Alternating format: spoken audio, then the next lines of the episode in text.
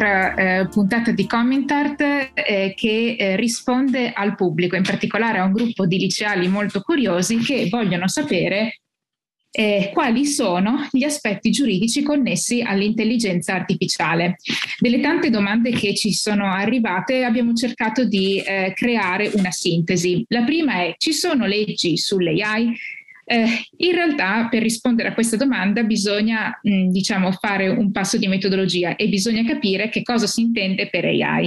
Se infatti abbiamo una concezione di intelligenza artificiale che si riduce solamente agli algoritmi, ovviamente non ci sono ancora delle leggi sull'argomento, ci sono delle strategie nazionali, ma possiamo dire che almeno per quanto riguarda l'Unione Europea, che è anche il campo di cui mi occupo per quanto riguarda il diritto, c'è una proposta di regolamento sull'intelligenza artificiale e la definizione che viene data di intelligenza artificiale è molto ampia e comprende anche non solo machine learning, ma anche dei procedimenti di tipo statistico. Tuttavia è ancora qualcosa che è in via di definizione e probabilmente ci serviranno 2 anni per poterne discutere in merito. Quello che possiamo dire adesso è che in Europa le disposizioni normative che possono essere applicate all'AI in realtà vengono applicate ai dati personali. Perché? Perché gli algoritmi utilizzano dei dati, tra cui anche dati personali, e i dati personali ricadono sotto l'ambito di applicazione del GDPR, cioè il General Data Protection Regulation, che è stato introdotto nel 2018 in tutti gli stati europei. E infatti c'è un articolo, l'articolo 22, al paragrafo 1, che dice che l'interessato ha diritto di non essere sottoposto a una decisione basata unicamente su un trattamento automatizzato, compresa la profilazione. La profilazione sono quelle tecniche che consentono di individuare, per esempio, un certo individuo, una persona, anche per dei fini economici, per esempio perché possa ricevere dei servizi o dei prodotti che gli interessano. E compresa la profilazione, che produca effetti giuridici che lo riguardano o che incide in modo analogo significativamente sulla sua persona. Questo perché nell'Unione Europea si cerca di combinare un approccio che guarda da un lato alla distribuzione del rischio e alla gestione del rischio e dall'altro al rispetto dei diritti fondamentali e in particolare del diritto alla privacy e del diritto proprio alla protezione del dato personale. E per quanto riguarda invece la seconda domanda che ci è stata fatta, riguarda il concetto di responsabilità. Anche questa è una patata bollente dal punto di vista giuridico e il percorso che si sta anche questo definendo in realtà parte dal 2015-2017, in particolare il Parlamento europeo, che è stato l'istituzione europea più attenta a questo profilo e aveva proposto qualcosa di rivoluzionario, cioè che se fosse stato necessario si sarebbe dovuto dare uno status giuridico specifico, dice, per i robot. In realtà per robot all'interno di questa risoluzione del 2017 c'era una definizione molto ampia che era collegata in parte all'intelligenza artificiale e comunque a dei robot che potessero essere connessi al cloud e che potessero operare anche con dei meccanismi di machine learning. Ecco, scusate il poco tecnicismo, ma è quello che sono riuscita a comprendere dal dato giuridico. E chiedevano alla Commissione europea, che l'organo che ha un'iniziativa molto importante all'interno dell'Unione europea, di proporre qualcosa sull'argomento, o una direttiva o un regolamento. La direttiva è un atto legislativo che viene recepito dagli Stati membri e che obbliga solamente per quanto riguarda gli effetti. Il regolamento invece è più costringente perché non solo riguarda gli effetti ma anche il modo in cui viene effettivamente posta in essere l'atto legislativo. È stato creato una commissione esperta sulla responsabilità dell'AI e delle nuove tecnologie che ha individuato i punti fondamentali su cui gli Stati membri devono riflettere se vogliono dare una responsabilità all'AI, perché devono valutare la complessità degli algoritmi, la loro possibile opacità e anche appunto la dipendenza dai dati. Queste sono le parti salienti. Dimmi, scusami Simone. Scusa, no, figurati, è per capire meglio, ma quindi questo suggerimento è di guardare caso per caso, algoritmo per algoritmo, tra virgolette, applicazione per applicazione? Allora, diciamo che dal punto di vista temporale le cose si sono intersecate. La proposta di cui ho parlato prima risale al 2021. Questo report di questa commissione speciale risale invece a fine 2019, inizio 2020.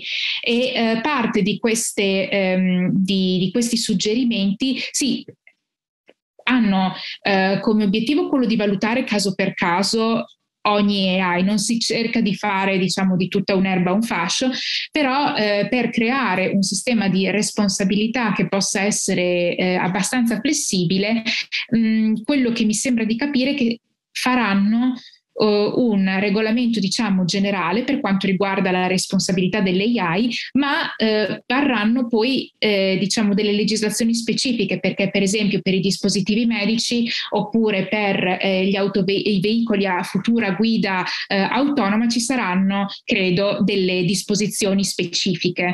E poi c'è anche da dire che per quanto riguarda la responsabilità l'Unione Europea non ha una competenza diretta per quanto riguarda la responsabilità né civile né penale, può solamente dare dei suggerimenti per cercare di far ravvicinare le legislazioni degli Stati membri per creare un mercato digitale comune. Questa è la linea generale.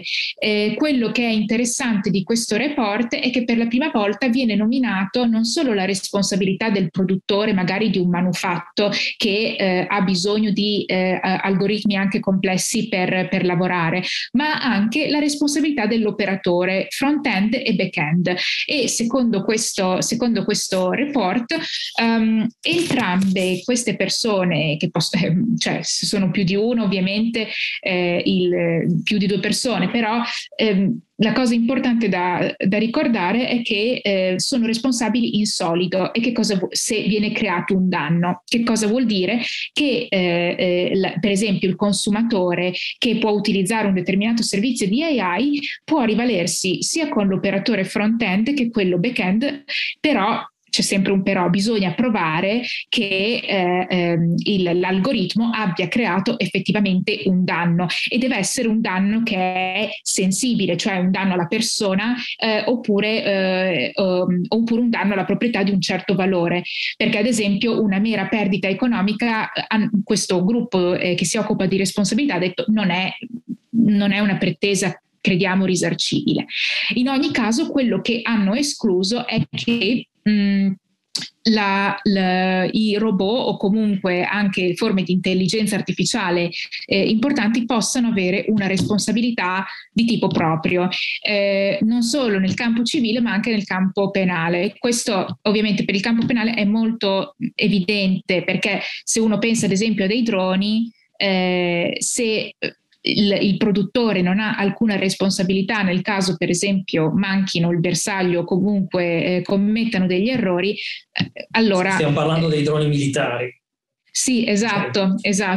Mentre invece per quanto riguarda la responsabilità civile, i danni che possono essere fatti anche all'interno di una casa, anche in questo caso loro hanno escluso la responsabilità, perché dicono che l'intelligenza artificiale per come è sviluppata adesso non pone dei sostanziali rischi di questo genere e non è ancora a un livello così sviluppato da poter giustificare anche da un punto di vista etico-giuridico la creazione di una responsabilità ad hoc, e quindi questo fa immaginare che tutto sarà diviso tra le persone che sono, o comunque i soggetti che sono coinvolti nella value chain, nella produzione di intelligenza artificiale. E quindi scusami, dimmi. Legandomi a quello che hai detto prima, sempre per capire, per spiegare, potresti farmi un esempio di operatore back-end e operatore front-end nel contesto dell'uso dell'AI? Perché allora, io posso immaginarli, però se mi fai un esempio pratico, fai capire.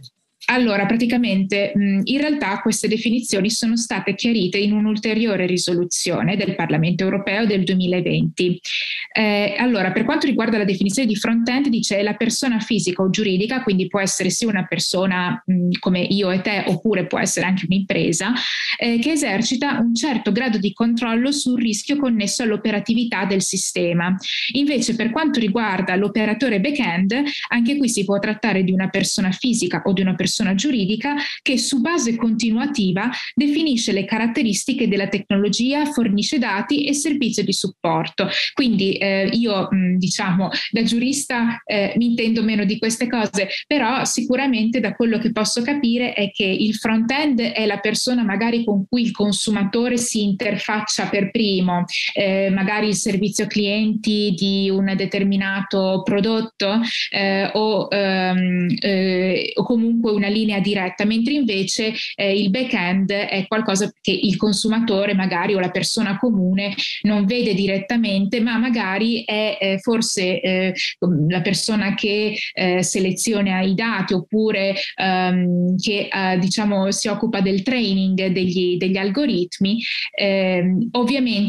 Ovviamente viene valutato tutto, penso che verrà valutato tutto caso per caso, perché talvolta ci sono degli errori che anche gli operatori più diligenti non possono ragionevolmente prevedere e infatti questo è bilanciato dal fatto che la persona che ha subito un danno eventualmente dovrà per quanto riguarda la responsabilità provare che ci sia stato un nesso di causalità tra il danno che ha subito e ovviamente il malfunzionamento dell'algoritmo che cita. Ci sono delle, ovviamente questo può risultare molto complesso per una persona comune e quello che dicevano diciamo l'expert group è che gli stati membri devono come dire migliorare i propri sistemi giuridici per garantire anche da un punto di vista di rimedi a livello processuale di aiutare la persona magari a capire che cosa è andato storto, oppure di introdurre delle presunzioni, per esempio se non c'è nessuna altra ragionevole spiegazione perché un danno si è effettivamente verificato. Però ecco, per rispondere diciamo alla domanda, sinteticamente non abbiamo ancora un quadro né dal punto di vista una legge sull'AI né una legge sulla responsabilità in Europa, neanche nelle altre parti del mondo. Ci sono delle strategie sull'intelligenza artificiale o dei framework per quanto riguarda la data protection. In più, quello che posso dire è che però nell'Unione Europea era già previsto che in questo periodo venisse presentata una proposta di regolamento sulla responsabilità dell'AI. Vedremo se il documento finale recepirà parte di queste risoluzioni del Parlamento e dell'expert group della Commissione che per l'appunto hanno espresso la loro opinione in merito. Grazie della approfondita e puntuale disamina che ci ha fondamentalmente insegnato che siamo indietrissimo. Sì. Ok, sempre note positive. Però ecco, diciamo questo, che siamo indietro, però l'Unione Europea è sicuramente... la compagine geopolitica che sente più l'esigenza di regolare questi fenomeni. Solo infatti di recente nelle altre parti del mondo si è cominciato a pensare, però non per quanto riguarda la responsabilità, ma forse più dal punto di vista dell'antitrust, quanto potere possono avere cioè le grandi corporation che possono sviluppare intelligenza artificiale. Ma non si è ancora cominciato a fare una riflessione del genere. Quindi da un certo punto di vista sì, siamo indietro, ma dall'altro punto di vista non siamo così indietro. Ecco. I processi democratici richiedono tempo, quindi si fa quello che si può. Tra quelli indietro siamo quelli più avanti. Sì. Beh, a me sembra un po' il gioco che abbiamo fatto con la talidomide.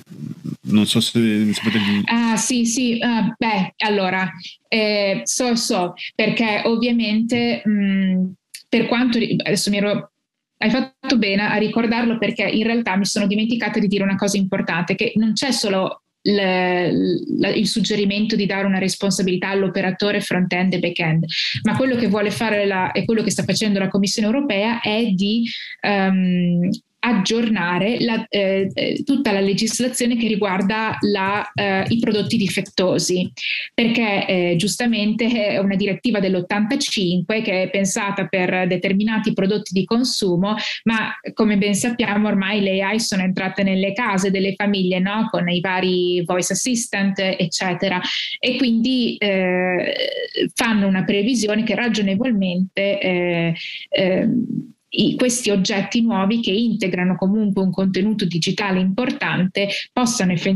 sono dei prodotti di consumo e possono eventualmente, se appunto non realizzati secondo tutti i crismi, creare dei danni.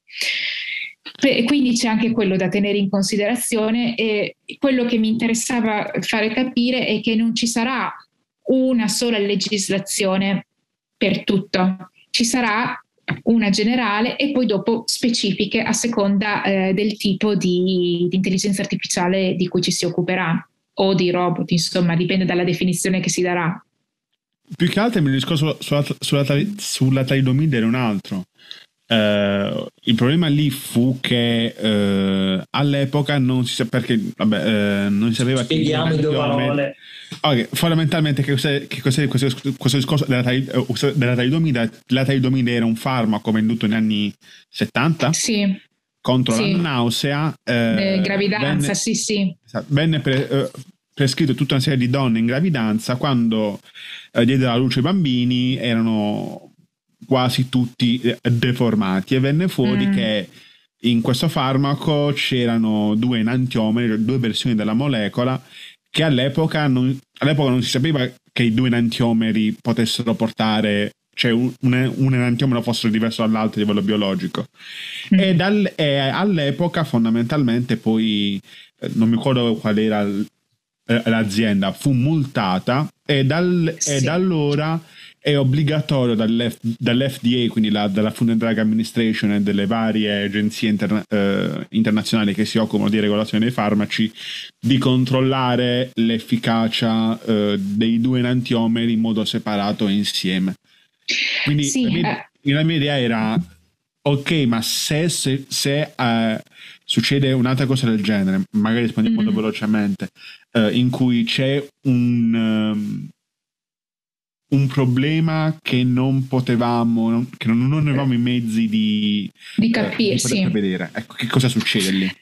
Allora, ci sono varie risposte che gli stati possono dare, perché di questo si occupano gli stati, non l'Unione Europea. Allora, una questione, come ad esempio è successo in molti paesi, è il singolo giudice che decide un'entità del risarcimento, che contempera le diverse caratteristiche del danno, ovviamente.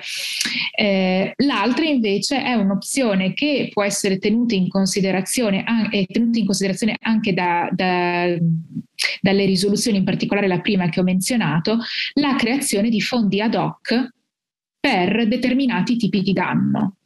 Per esempio, si capisce che una certa classe di algoritmi tende a, non lo so, discriminare delle persone sulla base di, non so, orientamento sul gender, su orientamento sessuale, su, non lo so, anche su religione. E in qualche modo vengono penalizzate, però in una maniera sensibile, ecco, cioè non deve essere qualcosa di leggero. Lo Stato può decidere di creare degli enti per dare un risarcimento se determinate condizioni vengono soddisfatte. La Francia in particolare è esperta di queste cose qui, in quanto ha creato vari fondi sia per il talidomide, sia per, ad esempio, anche l'asbestos,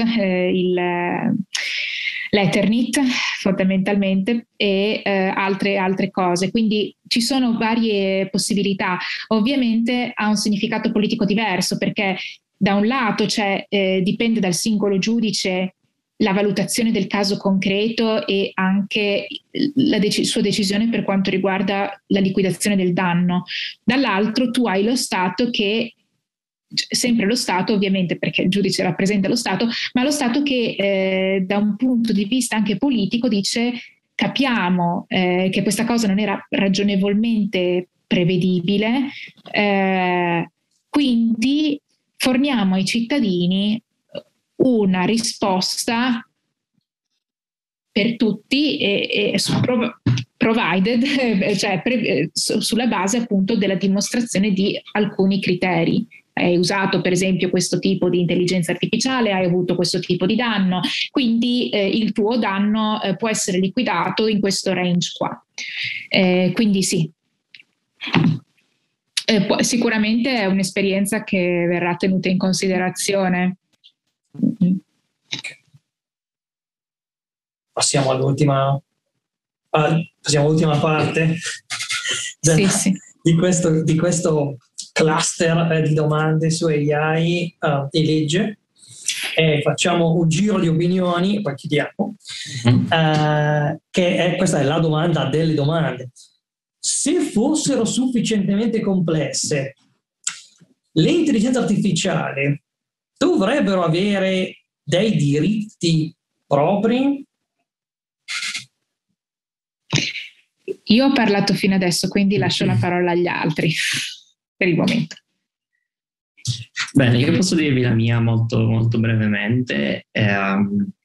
Non siamo ancora, secondo me, un punto tale per cui diciamo che le intelligenze artificiali sono tanto complesse da essere, diciamo, regolamentate fino a quel punto lì. Ci si può arrivare, indubbiamente, perché non sappiamo fin dove si possa estendere, però per me la risposta è sì, è come qualunque tecnologia, nel senso ci deve essere qualche forma di regolamentazione ogni qualvolta una tecnologia, una soluzione, qualunque cosa della vita reale entra nella sfera del diritto dell'individuo.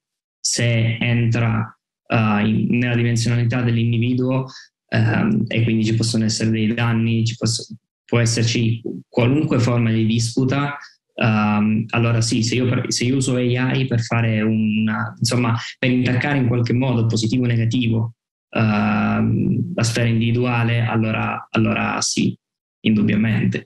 Non so a che livello, non so a che punto, ero curioso di capire anche da Francesca a che punto siamo, quanto siamo indietro, quanto siamo avanti per quantificare, però la risposta in definitiva secondo me è sì, indubbiamente.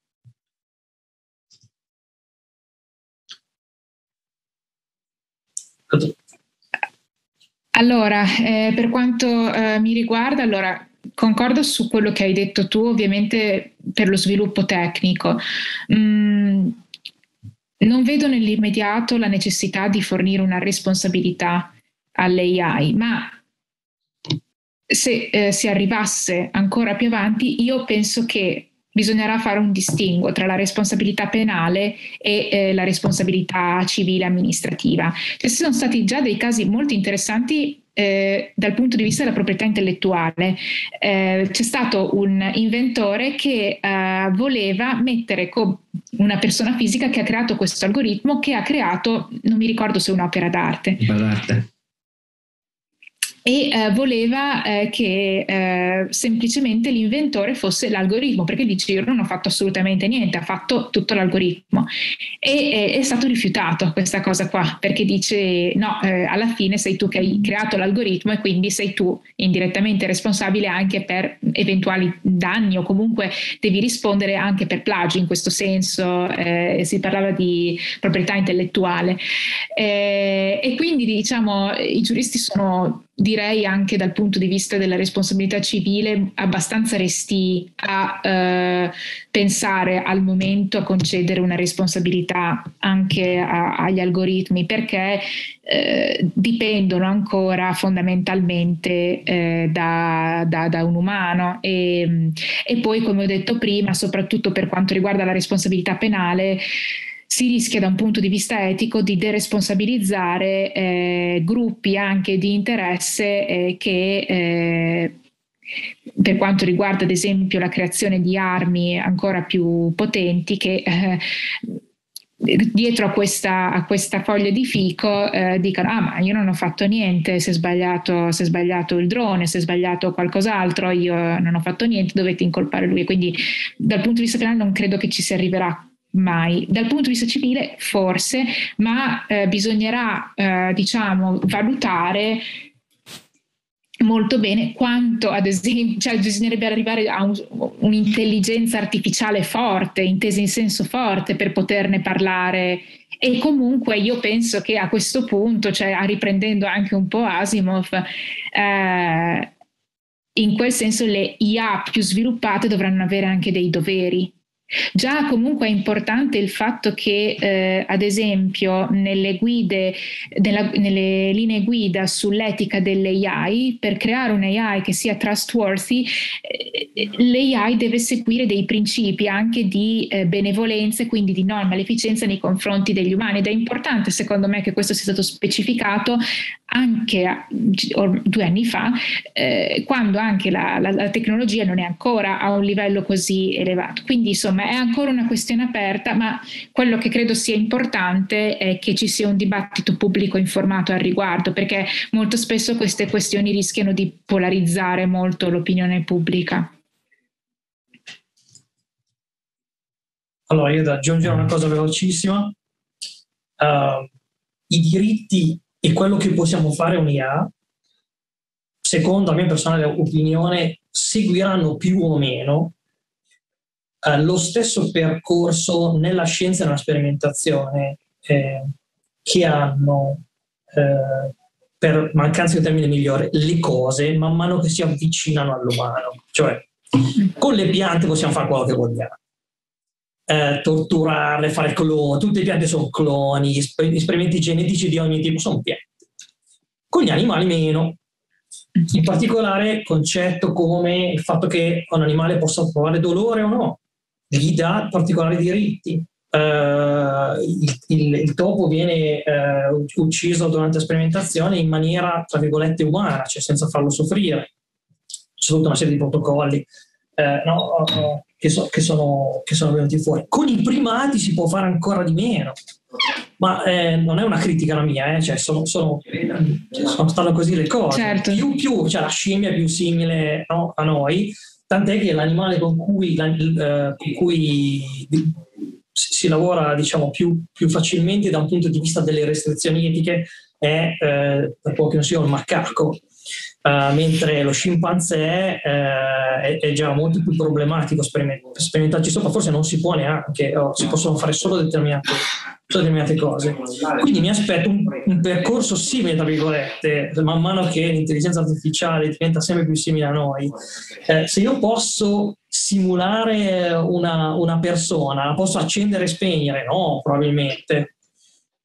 Che non lo sa nessuno, sarà la risposta a questa domanda qua. Però no, abbiamo delle cose simili. È interessante perché comunque anche da un punto di vista giuridico gli animali sono ancora considerati cose, quindi nel senso, cioè, ci sono dei protocolli eccetera così, però certo, certo. Però io quindi posso falciare una pianta e nessuno mi dice niente, però non posso falciare un gattino. No, ovviamente no, ovviamente no, sì.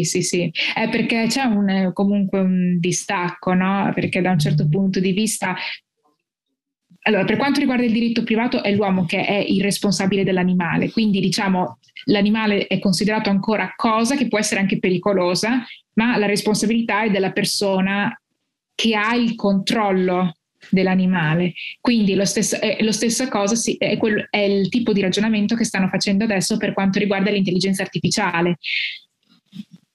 La cosa è tua, l'hai creata tu, è pericolosa intrinsecamente? Sì, allora tu ti assumi anche il rischio e l'onere di pagare eventualmente per i danni che fa. Quindi sì, è una intuizione giusta la tua, secondo me.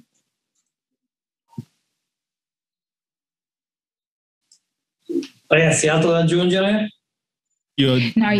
Io forse dico solo una roba, è che secondo me è una non domanda, perché è il momento in cui ci dovremmo chiedere se dare o meno dei diritti ad un'intelligenza artificiale, siamo arrivati alla singolarità. E a quel punto, diciamo, è inutile. Ce lo facciamo dire da loro, lo facciamo prima. Allora, grazie Giuseppe, grazie Francesca, a chi ci ha seguito fin qua, grazie anche a voi. Subscribe and like. Grazie a tutti, ciao. Ciao a tutti.